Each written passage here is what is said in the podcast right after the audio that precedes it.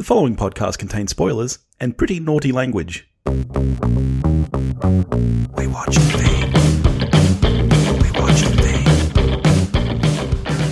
Hello, everybody, and welcome back to We Watched a Thing. Once again, I'm so lucky to have this guy on. It's one of my favorite people in the world, podcasting or not. It's Julio from the Contrarians. How you doing, mate? Hey, I, I am so lucky to be invited back after Oh, not really being crazy about Cliffhanger.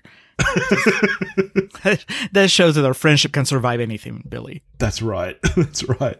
I knew I had to get you on. I mean, you and I had been trying to line up another time to record anyway. And then I got this movie in as a Patreon request. And I was like, well, I know who I need to chat to about this. Because we had fun doing a Wes Anderson film together last time. And I'm sorry that I didn't like that as much as you hoped. so I'll be What really curious to see where we go here. Yeah, yeah. So how have you been anyway? Uh, doing well, doing well. I I don't remember what it was like here in Texas uh, last time we recorded. But you know, one of the reasons we ended up doing this instead of something that was more of a current release was because I told you I don't know what it's gonna be like when we Yeah. when we're scheduled to record, and uh, and now I know what it's like. We're in stage five again, which means that you know our hospitals are so full that you're basically you know stage five is bad, stage one is great, and. Uh, We've been on stage five pretty much since after the holidays, surprise. And, uh, but they're expecting it to finally go down to stage four in a couple of weeks. So Yeah.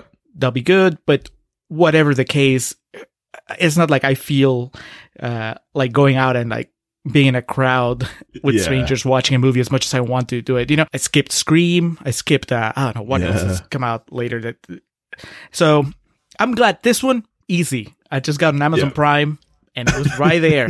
Watch it from my couch. Yeah. We are, of course, talking about The French Dispatch, new Wes Anderson film. Full title The French Dispatch of the Liberty, Kansas Evening Sun. 2021 American anthology comedy film written and directed and produced by Wes Anderson.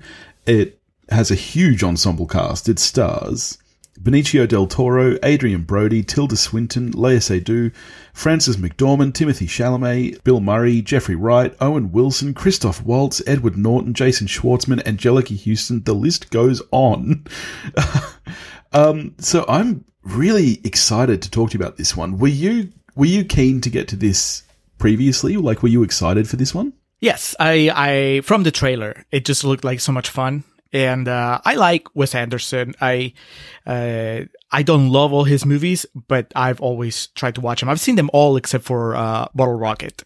Uh, uh, Yeah, right. Yeah, That's, uh, I mean, at this point, I, I'm like, why wouldn't I? It's just that I haven't gotten around to it. Man, I think I've seen everything since, uh, Life Aquatic in theaters from yeah, right. and Yeah. and of course, but of course not this one. And I know I just praised and celebrated the fact that I could watch it on Amazon Prime at home. But as I was watching, I was like, man, this would have been pretty cool in in a movie theater. I, I have I have to agree. I watched this at home as well, but I'm very lucky here to have a home theater set up, and I was so glad I chose to watch it there instead of like on my phone or something. Oh, yeah, no, the look of this film is stunning. Like this is a really beautiful looking film for sure. yes, if uh, if things were normal, I would have gone to see it Yeah. in theaters. I the only reason I waited was just because you know it's it's chaotic. But uh, yeah, it's it's good, and I I, I wouldn't say that Wes Anderson is among my top directors or anything, but he's Yeah. definitely one of those filmmakers that I'll go watch whatever he makes. Yeah, yeah.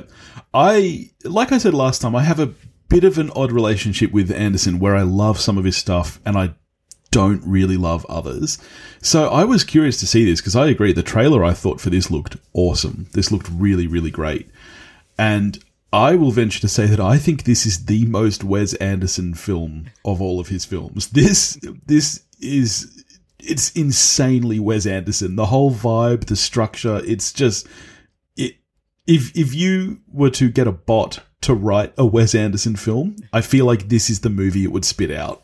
Yes, I, I think so. I, I I think that there are two types of Wes Anderson movies. I, I was I actually did my Letterboxd ranking of them, like in my list, and not Yeah. including Bottle Rocket, and I, and I could tell, you know, the big divide that it's where at some point they just they truly become ensemble pieces, and I Yeah. think that this is the ultimate Wes Anderson of that type of movie where Yeah, he's yeah. just every single role is just an actor you know.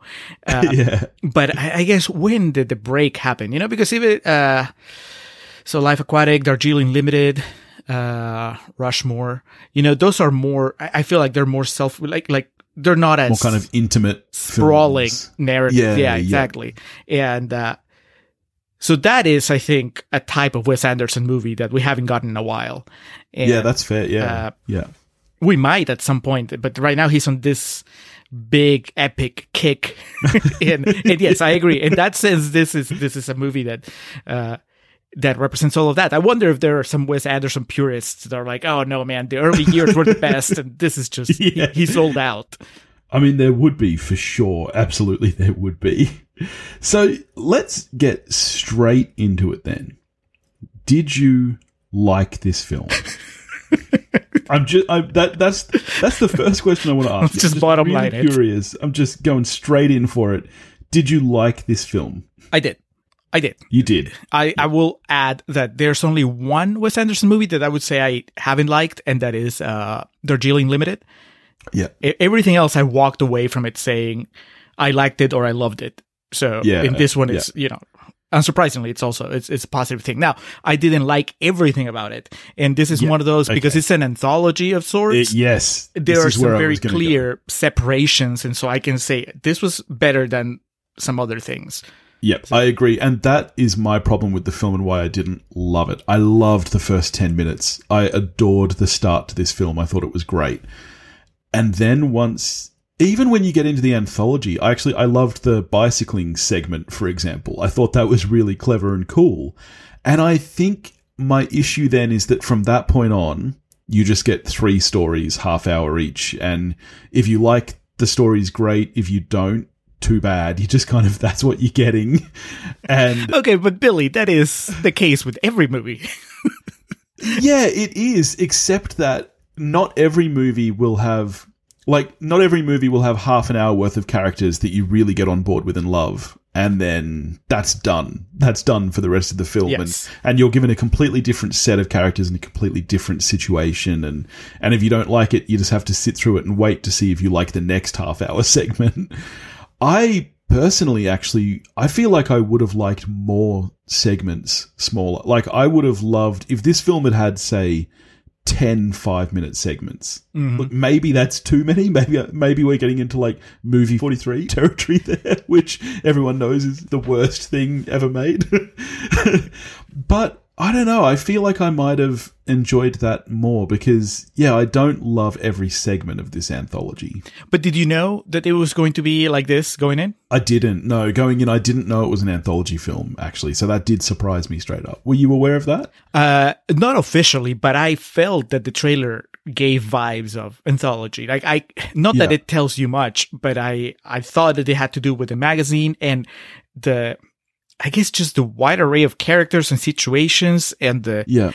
this, uh, the setting, like the production design is kind of different, you know. So Yeah. Yeah. I, I felt like we were going to deal with different narratives within the movie, and so it wasn't it wasn't shocking when it when Yeah. it happened. But how do you feel about anthology movies in general? Because I mean, I, I actually do like them for the most part. And I think that this is a really cool concept. Like, I actually really love the idea that this, the way that it's framed as an issue of this newspaper is actually really cool. And I think to some extent, that's why I think I would have liked more smaller stories because that's more true to the form that it's kind of playing with, I mm. think. Like, even if you just thrown in one more fluff piece, like The Bicyclist, I think it might have brought me on board a little bit more. But I actually. That's what I mean. I'm torn. There's parts of this movie I really like. Conceptually, I love that. And I love the fact that each story really is told through voiceover, which you're always told is, is a bad thing when writing. But obviously, it's playing with the form and, and it's written like an article, mm-hmm. like a feature article, which is kind of cool. But I just didn't get on board with each of the stories. And for me, I feel like they got worse as it went on, which is why I think Oh. I'm left with a bit of a sour taste in my mouth because the first story is my favorite, the second is my second favorite, and the third is my least favorite. So I think even though it's not a long movie, I started to feel the runtime because of those segments, I think. And by the end, I was a bit bored. But you, you obviously feel differently about about the stories? Um, yes, I mean I would rank them differently. I I think I go the first one's my favorite. Yeah. The second one is my least favorite, and then it picked up at the end with the third Yeah, one, right. which is I think it's almost as good as as the first one. And honestly, if I rewatch it, the third one might end up being my favorite because Yeah, I think that there's a, I think there's more heart in the third one. It's just that it, there's also I don't know. There's also more fluff. Whereas like the first Yeah. one is just like concise and it does everything. It, it's just really funny. Uh, yeah. Yeah. and the uh, the the bicycle thing i was it was it was funny but it even though it's the shortest it went on for too long for me i'm like tell me a story right. it's just you know it's just like a succession of gags and it's it's funny but i was getting restless because i think Oh, that's- are not my my thing Yeah, right. That's interesting because it was definitely towards the end of the film that I started getting restless. So, I mean, let's talk about the cast. And I guess we really have to, to break it down into the cast for each segment. Because even though this is a stacked cast, there are a lot of people. Like Elisabeth Moss, for example, is in this film for I don't know how many lines she says, two or three. Yes. like it's a stacked cast with not a lot of screen time for each of those players. I think.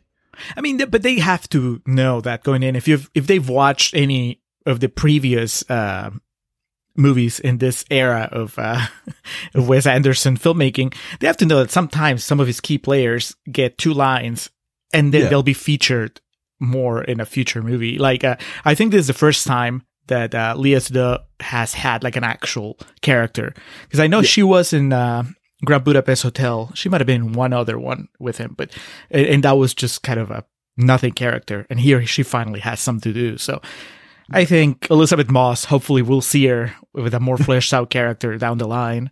Uh, do you? I, who was Anjelica Huston? Did you recognize her? Because I missed her. No, me too. I didn't either. That's that's the surprising thing about reading that castle is there's so many names there, and you're like, really?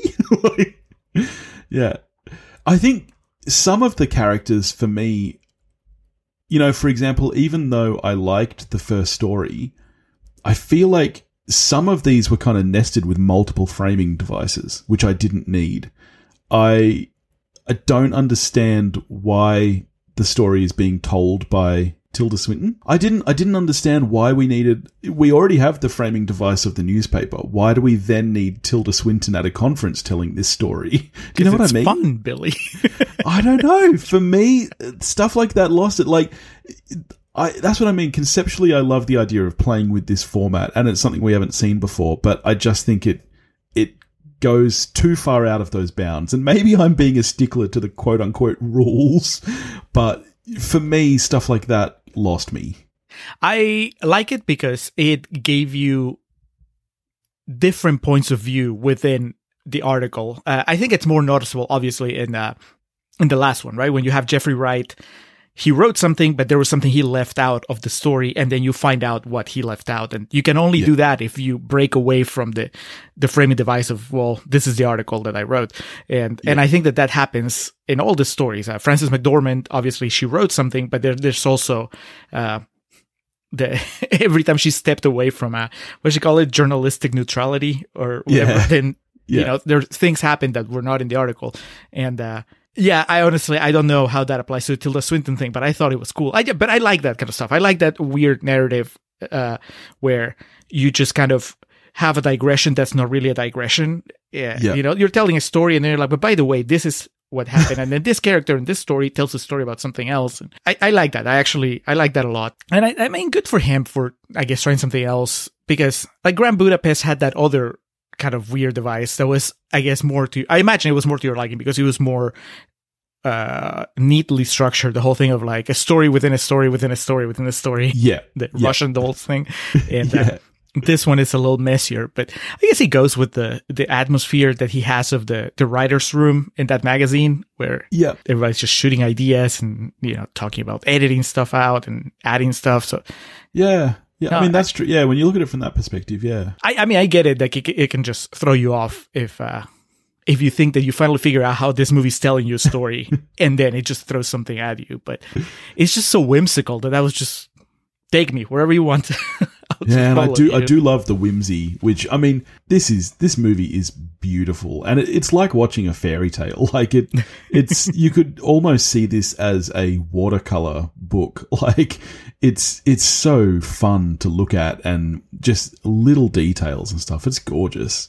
yeah the i couldn't I, I kept going back between is this like looking at a painting is it like looking at a photograph but either way it's just moving i think the way that Yeah. he that he frames that he composes his Yeah. shots and Yeah, uh i mean he'll move the camera at times but for the most part i just uh, it's that thing where he'll just set the camera and then just like these really complex things will happen in there and it's Oh yeah, yeah. Some of the that beautiful shot where the camera is moving from room to room as the, as the people are all frozen, and you can you can see that they're holding pose, and you can see them kind of shaking and trying to hold it, and it just it's such a fantastic effect that's that's used so well, and you know things are being held by fishing line and stuff to keep them still, and it's it's like looking at a diorama. It's just so gorgeously, and everything is purposefully placed just so. Like, Yeah, but now that- see that's gonna anybody that doesn't like that that hates that kind of Wes Anderson aesthetic. I yeah. they're gonna hate this movie, but I imagine they're not Yes. even gonna watch this movie. Uh, so, but uh, as much as I, I was just saying that he's trying new things with the storytelling a little bit here, it's not like he's trying to win people over. you know, any No, detractors of his style, uh, Yeah. which is fine. I mean, I I- I think it works really well. Yeah. Yeah. And it's not, for me, it's not just the way he structures each shot. The way he structures the, the series of shots in a scene is, is really well thought out, I think. And, and this film, I think, really highlights that with things like the change of aspect ratios at certain points. And, you know, you've got some segments that are black and white and some that are color and some that, you know, there are series of photographs at times. It's just, it's really, really nicely put together. I think the editing of this film is really great. So speaking of that, though, what did you make of the the changes from black and white to color and back? Th- th- that whole back and forth, uh, because I, I mean, I kind of lost track of it. I was not trying to figure out like what exactly determined the change to color, other than Yeah. I felt that sometimes the importance of a shot would suddenly be underlined by that shot being in color, and then you go back. Like for example, when uh, they're they're they finally reveal the the paintings that Benicio del Toro has been working on for years, and Yeah. suddenly you go from black and white to oh that shot of Adrien Brody and it's all in color, and then you go back to black and white, and uh, like I remember noticing it then, but for the most part, it was just part of that thing of. Uh, I was just letting the movie take me, and so Yeah, sometimes it was in yeah. color, sometimes it was in black and white, but I never Yep. felt like a strong divide between those two, where I could just tell you, you know, like some movies, you'll be like, oh, black and white is the past, and the Yeah. present day is the color, and it's that simple. No, I, I agree with you. I, I just let it wash over me and I was just like, yep, you you show me what you want me to see, Wes. like that's the one thing whether whether I have issues with the screenplay or the structure narratively or any of those kind of things, I I always trust that he has a reason for like and I, I think you look at his composition of and framing, like this is a man who thinks about everything in a shot. His attention to detail is crazy. Like he will pick up every little thing. And so I, I that's kind of how I feel about it is like I'm, I'm sure there's a reason for it, but I think the editing is so well done that like you say I I can't say I noticed it other hmm. than like I know it was happening, but it wasn't distracting me at all, which is is amazing, you know, like I don't know if you saw Transformers The Last Knight when that came out. No, That movie was I, shot I in- love that you were bringing it up in a Wes Anderson episode. So that movie was shot in four different aspect ratios and not scene to scene. They just had four different cameras running. And so it will change aspect from shot to shot within a scene. You know, you might have all four aspects in one 30 second se- sequence. And it's distracting as hell. Like, I find stuff like that really off putting. So the fact that it took me kind of half an hour into this film before I realized that the entire thing wasn't 4 3 Academy mm-hmm. aspect because so much of it is, but it does jump around. And I didn't even realize that was happening because I was just taking it in. It's so nicely done. But it's funny. It's I'm trying to remember what it was. I I think maybe it was the original Solaris that I'm thinking of, where for a long time people were like, oh, you know, shots that are in this kind of hue mean this, and really what happened was they just kept running out of budget, so they just kept having to change film stock. And, you know, so people are always trying to like read into what things mean, and who knows? Maybe Wes just thought it looked cool. I'll take it because I, I guess that w- what is really worth of praise is what we're talking about, which is that it feels seamless. And Yeah. whether there was uh, a really profound reason for it or just, ah, hey, it looks cool. It's time for, for it to be in color. Then it still, Yeah, it doesn't take you out of the movie. So Yeah. it's funny that you bring up, uh, Solaris, the original, because I just watched it. oh right, Well, yeah. to be fair, I watched it over the last two weeks because that movie is slow and I It had to, it took me several sittings to, Yep. Uh, that was the first ever movie that Topher and I did as a guest spot on on another podcast. Way back, we'd been going for maybe like three months or something, and got an invite to do that movie, and it was so slow. it was just so long. yeah. makes you appreciate But- 2001. Oh, oh yeah.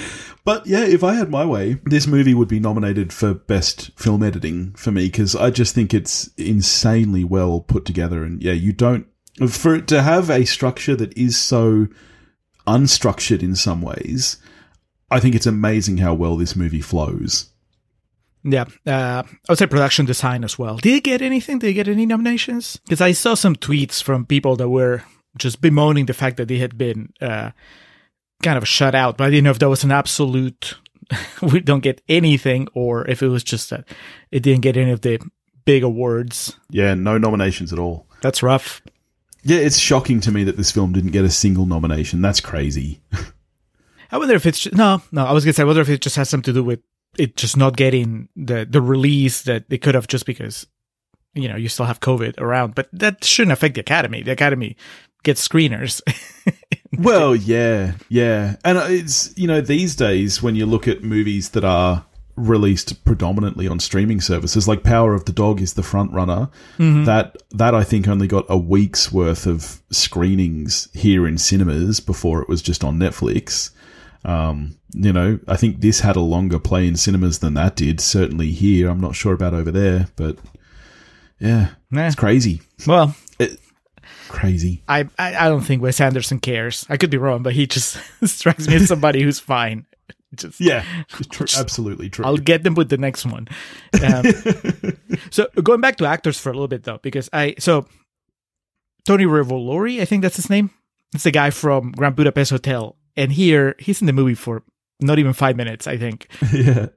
But I was just happy because I've seen him as uh, Flash Thompson in the Spider-Man movies, and then oh right, yes, yeah, but that's kind of a it's a small part and Yeah. uh, so i was happy that he's kind of being kept in the stable of wes anderson players and you know bill Yeah. murray uh, Yes. jeff goldblum wasn't in this one but uh, you know jason schwartzman has a small part uh, bob balaban how do you feel about that uh, you know when filmmakers have their own kind of set of players that they kind of dip in and out Uh, of I do you like that or do you prefer it when they they just kind of stretch their muscles Uh, honestly, I love it. I love it because okay me too bec- uh, there's no like a, a filmmaker who has such a relationship with an actor that they they write for them so well. For example, like I just think you know a relationship like that between a filmmaker and an actor is great. And the thing about Wes Anderson is, yes, he has his regulars.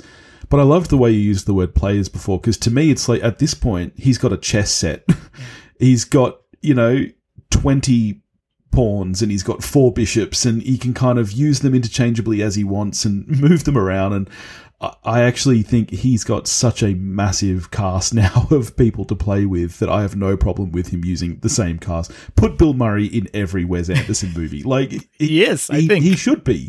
He sh- it's not a Wes Anderson movie without Bill Murray in it. Honestly, he's Yeah. just so good. But yeah, I've got no problem with that at all. What's your, what's your favorite filmmaker actor relationship? Do you think? So I, for the longest time, I would have told you, uh, maybe it still is, uh, Scorsese De Niro, which is kind of a Yeah, easy answer because it just, it goes back so many years and yeah, they have so many high points together. And you just got it back a couple of years ago with the, the Irishman. And it's like, oh, Yeah. they still got it. Um, I, I like, I mean, this is too soon to tell, but Fassbender and uh, Steve McQueen, yeah. So they did Hunger, they did Shame, and they did 12 Yeah. Years a Slave. And I thought that that was, you know, all three are phenomenal movies. So uh, that's a good one. I don't know if they did anything else after 12 Years a Slave, but, you know, he'll, he'll get him back. Yeah, yeah, I say maybe uh, Sofia Coppola and Kirsten Dunst. Yeah. They have what yeah, three together, maybe. yeah. Yeah, no, there's. I like it. I, I I- I like it because you get to see, especially when you get them to see try new things, and so Yeah. you have this director, and you might recognize some things, but you also get to see them stretch their muscles. So Scorsese and De Niro doing the King of Comedy is Yeah. fantastic, and like with uh Wes Anderson and Bill Murray, for example, I think that they've generally played the same notes. I think he got you know Rushmore is a big one where he's playing like a fleshed out character, and then um, obviously Life Aquatic. But then for the most part, his roles in the later movies is more like, and here's the Bill Murray character. Yeah, It- yeah, that's fine yeah. too. You know, it's like you were saying, he has him uh, uh, in his chessboard and he knows how to deploy him, and that works Yeah. fine. And I think that you know he does that with Owen Wilson and Jason Schwartzman. Man, I cannot wait for the next movie when he gives Henry Winkler more to do. He oh, just that would be cool. this was his introduction, I think, into the Wes Anderson verse. Yeah. He was just mostly in the background, Yeah, just looking disturbed. But in the, I really hope that in in a future movie he gets him he gets some lines at least. yeah. You know, one thing I would love to see from Anderson, and like honestly, who am I to say? I, th- I think he's great, and I think a lot of stuff he's done is cool. You were talking before about how you feel like there's the two kind of different styles he's got. He's got these big ensemble pieces, and then the more intimate as well. I would love to see him double down on that and give us like a bottle movie with three cast members. like, can you imagine a Wes Anderson movie with like only Bill Murray, Jeff Goldblum, and Henry Winkler in it? Like just the three of them. you know, like like like My Dinner with Andre, but like just those three people and directed by Wes Anderson. I mean, fuck, that would be incredible. or it could be a disaster, but I would watch it anyway. yeah. Can he do it? I, I I mean, I'll be interested to find out. Um, I guess it depends on, on how how you think of Anderson, and do you think that his dialogue skills are strong enough to carry a film like that without as much visual flair? Because I I, th- I think he could do a film like that with no problems. See, I don't know because I, I think that the closest he's done to that is Darjeeling Limited, and I didn't like it. Which is your least favorite? Yeah, yeah, yeah, you know, you had the three brothers, and they were mostly kind of in this train talking to each other, not much of a story, and Yeah. uh, it it didn't work. But that was so many years ago, you know. And I might like it better now, or he might be better at it now. So so who knows? Um, yeah. so why do you like the last one?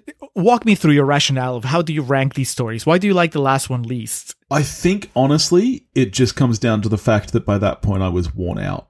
Like, Okay. I thought, like I said, I thought the first ten minutes or so was really strong. I I love because I was so into this concept. I thought, wow, this is this is very very cool. Like this idea of playing with journalism and the structure of a newspaper, and you know, framing it around the this is the last issue ever because the owner has died and, and he stipulated, you know, that this is how the last issue looks. And and I liked that idea, but I think I just got worn out by I don't even know how to describe it. like like because I think you're right. I think honestly the sec the third story probably is fairly close to the top. Like cuz I again I like the concept of that story and everything. I was just so tired by the end.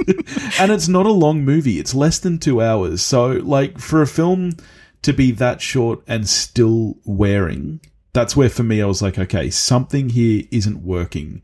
And I honestly, I feel like I don't know how to. I feel like I'm a bit of a dick for saying that because I've done nothing almost but praise this movie. I think the direction is incredible. The acting is all great. We haven't even got to the score yet, but absolutely beautiful. And yet, uh, that's why the only thing I can think of is the screenplay and the narrative that it just it just lost me by halfway through, and it felt more like a chore to finish the movie than enjoying it. Yeah, I, I mean, I know what you mean because I I've had that feeling mostly when reading short story books.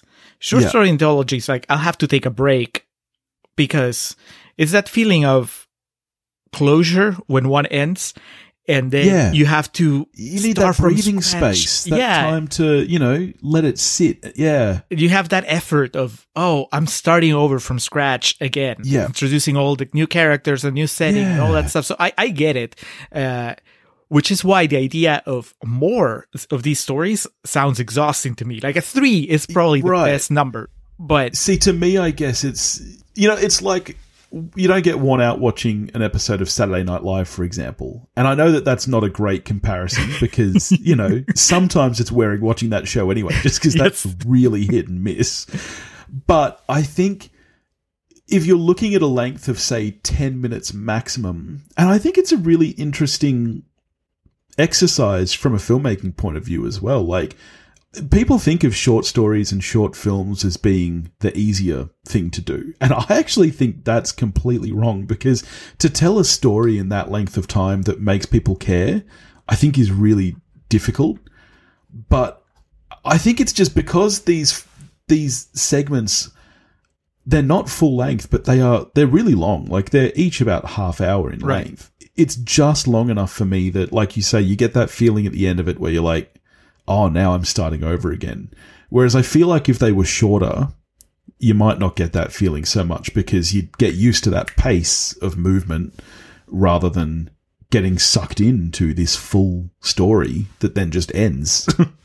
yeah the i watched a movie not too long ago it's it's in french but the, the title translates to paris i love you and i want to say it's 18 short stories yeah, yeah, all made by different film directors. exactly yes and Yes, so that's yes, I've seen that a very long time ago. Yeah, yeah, but that that's that kind of format where every short is really short. I mean, that's how Yeah. you fit 18 in two hours. exactly. And, yeah, uh, of course, because there are different filmmakers for each one, then the quality and the styles vary so much that it's not a fair comparison because yeah, you might be reacting to the story or just to the sensibilities of the director. And so, um, Yeah. But watching that one, it was, I still felt it because some of them were very emotional and some of them were very slight. And so yeah. it was just yeah. kind of like a bit of a roller coaster anyway. Uh, this one, I, I think that I was mostly happy because I liked the third one so much more than the second one. The second one features one of my least favorite type of characters, which is the the college revolutionaries. yeah, yep, yep. Those they they can be not always, but they can be pretty insufferable. And in this movie, Yeah. they're insufferable. Even though I know that they're they're on the right side of history in a way, you know. But honestly, I don't even understand. I, I didn't fully understand what they were fighting for because I disengaged from that story kind of halfway through Yeah. but I, I guess I was thinking about it. I was like, what is it? Why do I don't like them? It's because, you know, the, that idea of that, that with youth in college and the new ideas come a bit of like self-righteousness. And I guess I've, yeah. I've seen so much. I mean, not just obviously I, I'm sure I was a little shit when I was, you know, that age too, but then when you're old and just the idea of like these kids have all this potential, but they're just so single-minded about how to get Yeah. things and there is one moment in that story that I loved, and I am like, this made it all worth it. And that's when Frances McDormand kind of like stepped in and talks to the girl that was leading the one of the leaders of the revolution of this youth revolution, and basically tells her, "You're a child." Yeah. and yeah. and then then Frances McDormand apologizes if she offended her, and the girl doesn't take the apology, and then. McDormand says, "Are you sure you're not a child? Because you should learn how to take an apology, or something like that." And I was like, "That's it. That's it. You can end it right now because that was the end of it." Um, but it was, but the rest was kind of messy. You know, there were things I liked. Uh, Timothy Chalamet's hair in that sequence is just out of control, and uh, the the implication. Well, they're more like they, they told us we just didn't get to see it that he had sex with Frances McDormand, which seemed wild Yeah. Yep. there were some funny things there, but overall it was just like it's not my it's not the type of character that I like, and uh, Yeah. and the story just just wasn't engaging, and so it was a downer after how much I liked the first one. Yeah. Like I was riding high of the story of uh, Benicio del Toro as this murderous killer in prison that Yeah, discovers yeah. his love for art, and and then the the businessman that tries to exploit it, and you know that whole story is great. And then this thing because I was so high, or I was like, oh, I need to watch this again. I need to watch it with my wife. She's gonna love it. And then the second story happened. I was like, oh man, no, this is Yeah. this is not gonna be great. And then the third one happened, and the third one was making me laugh again, and it was interesting. I really liked Yeah. uh, Jeffrey Wright's voice. And you know, we are talking about how it's the the voiceover that is through the entire movie, but there's different voices, and they're very distinct. You know, because you can tell well, that they are each- because it's different writing styles as well, which Exactly. is really clever. yeah yeah it, it's so it's they have so much personality each of these segments and so the story was interesting i love the gimmick which is like oh i'm writing about the chef that specializes in cooking for cops and so the Yeah. food has to be suited like you know for very specific needs and they need to be able Yeah. to eat it in silence and make a mess it's just so good uh, Yeah. So i was just so happy you know i think that that's why it ended up on a high I wonder how differently I would feel about each of these segments if I was to watch them kind of in a vacuum. Like if if I was to just put on that second one and hmm. then walk away for an hour and then just put on the third one, I probably would like the third one a lot more. You're probably right. I think and that's to me where the issue with an anthology comes in is that needs to there still needs to be a purpose for it to be an anthology i think. Then and it's an interesting move of anderson because i'm thinking back over the last i don't know 15 20 years of anthology films i've seen it's very rare for an anthology to be made by a single voice. Like generally the idea behind anthology films is that you know you get someone different in for each segment so that they're kind of slightly different. It this is a rarity to have an anthology film written in such a way and i guess that's to me where it fell flat is that i didn't i feel like it's not worth the sum of its parts if that makes sense It's been so long. I don't remember how you guys felt about uh, the Ballad of Buster Scruggs. i loved it topher and beth hated it Yes, I remember now because Yes. she kept bringing up the fact that it's not, it's not particularly uh, feminist. That's right. Yes, Yeah, I remember I, that. I actually had to. We had to edit a bit out of that episode because we got into a bit of a discussion because I was like, "But this is the story. this is the this is this is what the film is. You know, like, would it be cool if there were more female characters? Sure, but they're males telling a story about males in a time Yeah. period that you know, like I don't know.